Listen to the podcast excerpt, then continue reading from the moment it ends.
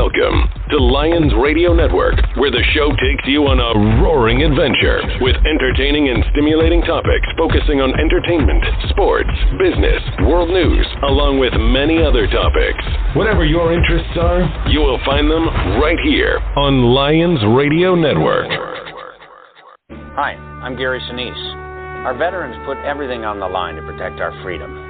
We may never be able to repay them for their sacrifice, but we can show them just how much we appreciate all they've done. You can help by simply sharing your time, lending a warm smile, a supportive hand, or a sympathetic ear to someone who needs it.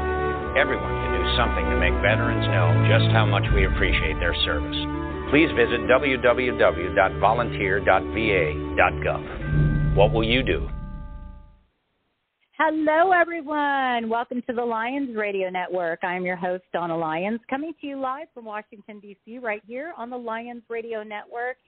And I want to thank our listeners worldwide. Our global map just lights up each show we do. And I want to thank you so much. We really appreciate you. And thank you to all our iHeartRadio listeners. Today we have the most awesome guest. He is not only one of the best athletes but he is funny. He's an actor. He's a Super Bowl champ and owner of a beautiful ranch called Lazy Bear Ranch in Idaho. And I want to welcome him to the show. It's Tim Wrightman. Hey, Tim. Hi, Donna. Thank you for having me on today. You know, I want to um I want the listeners to get to know you a little bit. I mean, a lot of people know who you are just because you know you're a famous athlete and you're a famous actor as well. I mean, you've been in like what so many commercials and TV shows. It's amazing, and I was I was looking at your acting reel and was just uh, blown away by it. But I want to start with, you know, high school and how how did you go from high school and into UCLA and from UCLA into football, uh, pro football. Oh well, thanks thanks for asking. And you know, it's um, thank you for saying that. I don't know if I was such a great athlete, but I was really fortunate to play, and not my words, but NFL Films, the greatest team in football history, which was the 1985 Super Bowl champion Chicago Bears. And so I was, I was, I like to say that I was in the right place at the right time. And, you know, that, that team has held up through the years as being one of the one or two of, of the all-time best, you know, teams for one year in the history of football. So I was really fortunate to be in the right place at the right time. But I started, you know, I was I went to uh, I grew up in Southern California, and I went to a very small little Catholic high school called Mary Star of the Sea. It was an all-girls school two years before I got there. So there, the, the enrollment was about 300 girls and 100 boys. So being a, a six foot one freshman, I got to go to the senior prom even, you know, because of the ratio. but but um, you know, I had a really uh, great high school football coach, and even as a, a, so, a sophomore and uh, junior, he could see that I had potential to go on to the next level, and he started writing letters for me. And so, by the time my senior year came around, I had 65 scholarship offers. Um, a lot of the uh, scholarship offers were actually academic scholarships. I I was a very good student in high school, and when I go out and talk to young kids, I try to tell them the best way to increase your chances of getting an uh, athletic scholarship is through academics. So the Division three schools like uh, you know the Ivy League schools, Harvard, Yale, Princeton, Brown, they don't uh, do athletic scholarships, but it's somewhat like uh, we want to give you an academic scholarship, but you still want to play football, right? So that was kind of that. But I, I narrowed it down to three schools. Uh, there were some other great schools like the University of Washington that I really looked at, but it, uh, growing up in Southern California, it was either going to be USC or UCLA. And uh, you know, going to a Catholic high school, Notre Dame had heavily recruited me as well, and my mom, you know, was favored that because of you know the Catholic heritage and that sort of thing. But uh, it came down to SC and UCLA because I was a mama's boy and didn't want to leave Southern California and chose UCLA. USC would have been a great choice, but they recruited me as a linebacker and I wanted to play tight end. Are you, are you there? I'm still here. Yeah, I'm still here. So so um, I went to UCLA and uh, on on a scholarship, and I got to play as a freshman and and uh, and played four years there, and then ended up being the second pick of the Bears in 1982 behind Jim McMahon. And um, unfortunately, at that time in 1982, uh, I couldn't come to contract terms with the Bears, and there was a new league starting, which has kind of revamped itself this year, the United States Football League. And uh, mm-hmm. I was actually the first player signed in the United States Football League by the Chicago Blitz, and George Allen was the head coach. And I'm sure a lot of people remember George. He was the uh, coach of the Washington Redskins when they went to the Super Bowl and lost yep. to the undefeated Miami Dolphins, and he was mm-hmm. he was an interesting head coach. And then um, in 19, I had a two-year contract with them, and uh, I had gotten hurt quite a bit in the USFL, had a couple knee surgeries, and was coming back to the NFL. And really, the only team that was interested in me was the Chicago Bears.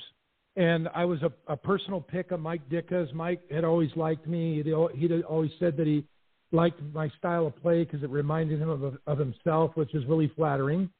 And mm-hmm. uh, uh, Mike uh, brought me in as a, as a free agent. I had a the minimum contract as a free agent with the Bears. My rookie season with the Bears is when we went to the Super Bowl and won.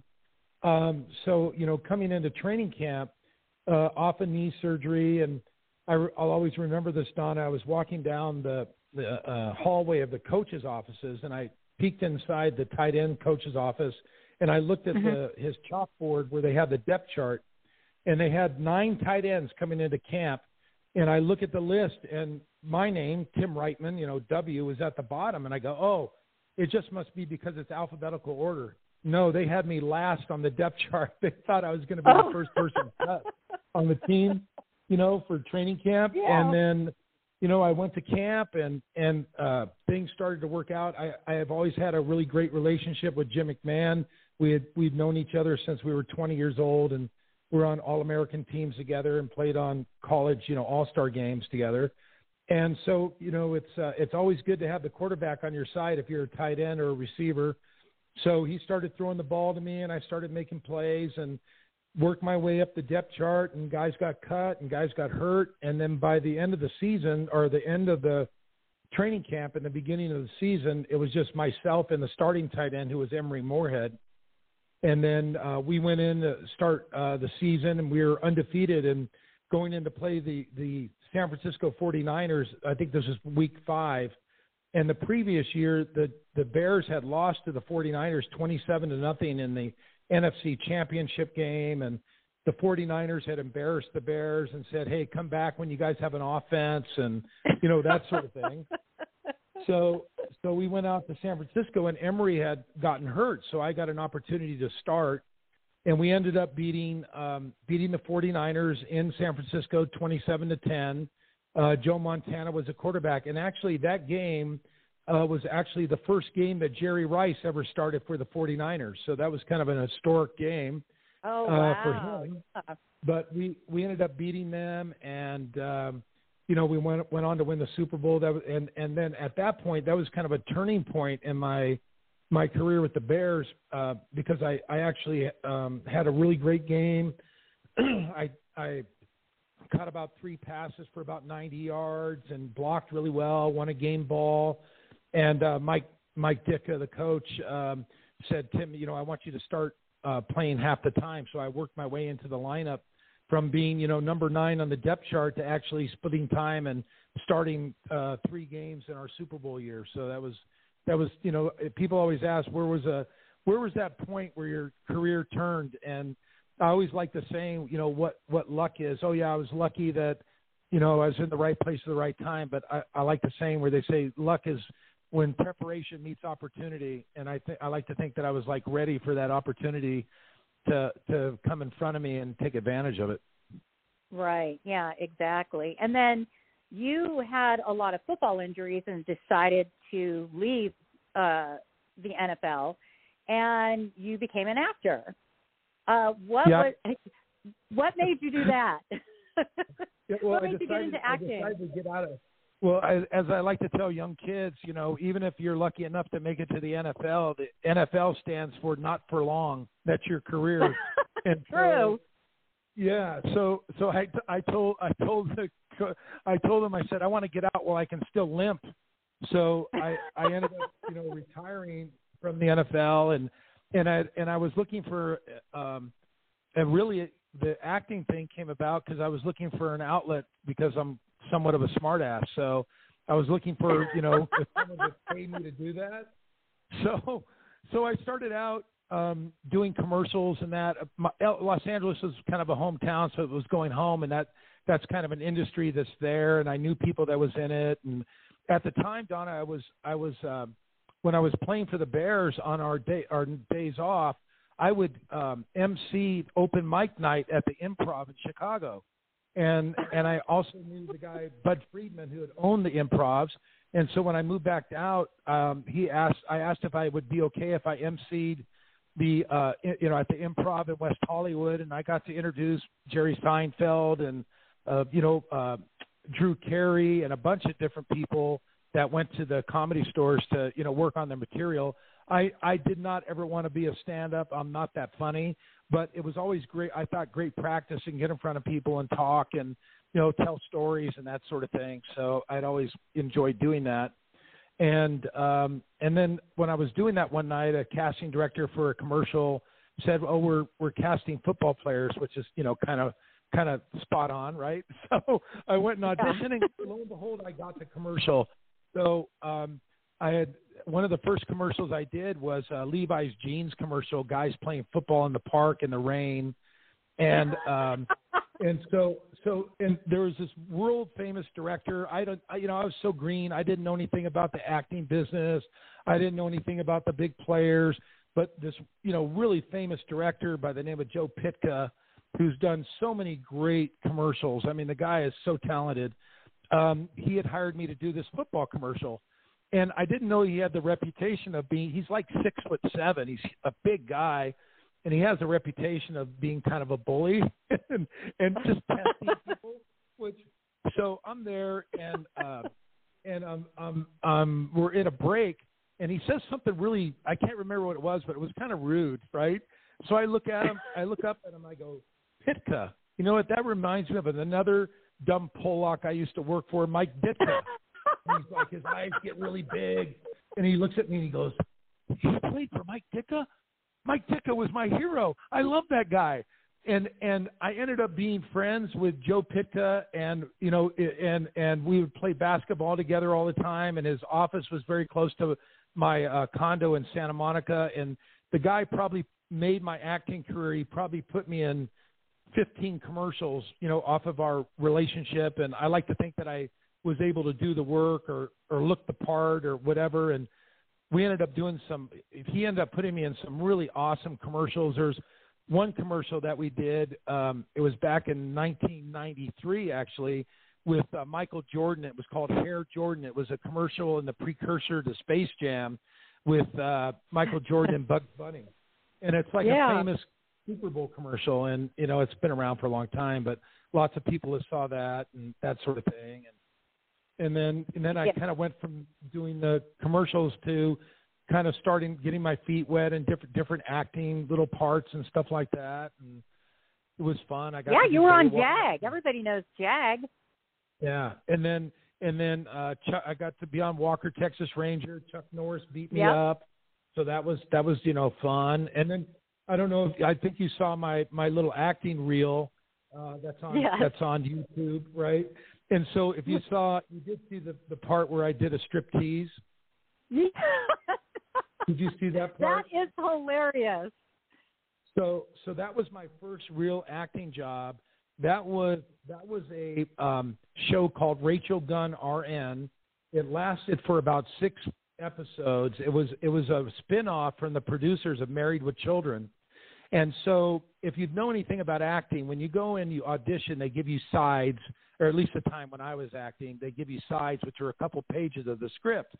And so they had hired Fabio to actually do that part, and they couldn't. I guess they couldn't understand him because he has a really thick Italian accent. So, so lo and behold, I go in and I audition for this part, and I get the part, and then then the character's name was Thor, and he's like the next door neighbor who's a stripper. And so, um, as I when I get the part, I I start reading the whole the whole script, and it says Thor walks into the room of women that are in a in a living room, and he asked him if he'd like they'd like to see his, and they all scream yes, and and I have to bring in a boom box that I push the music down and I start doing a striptease.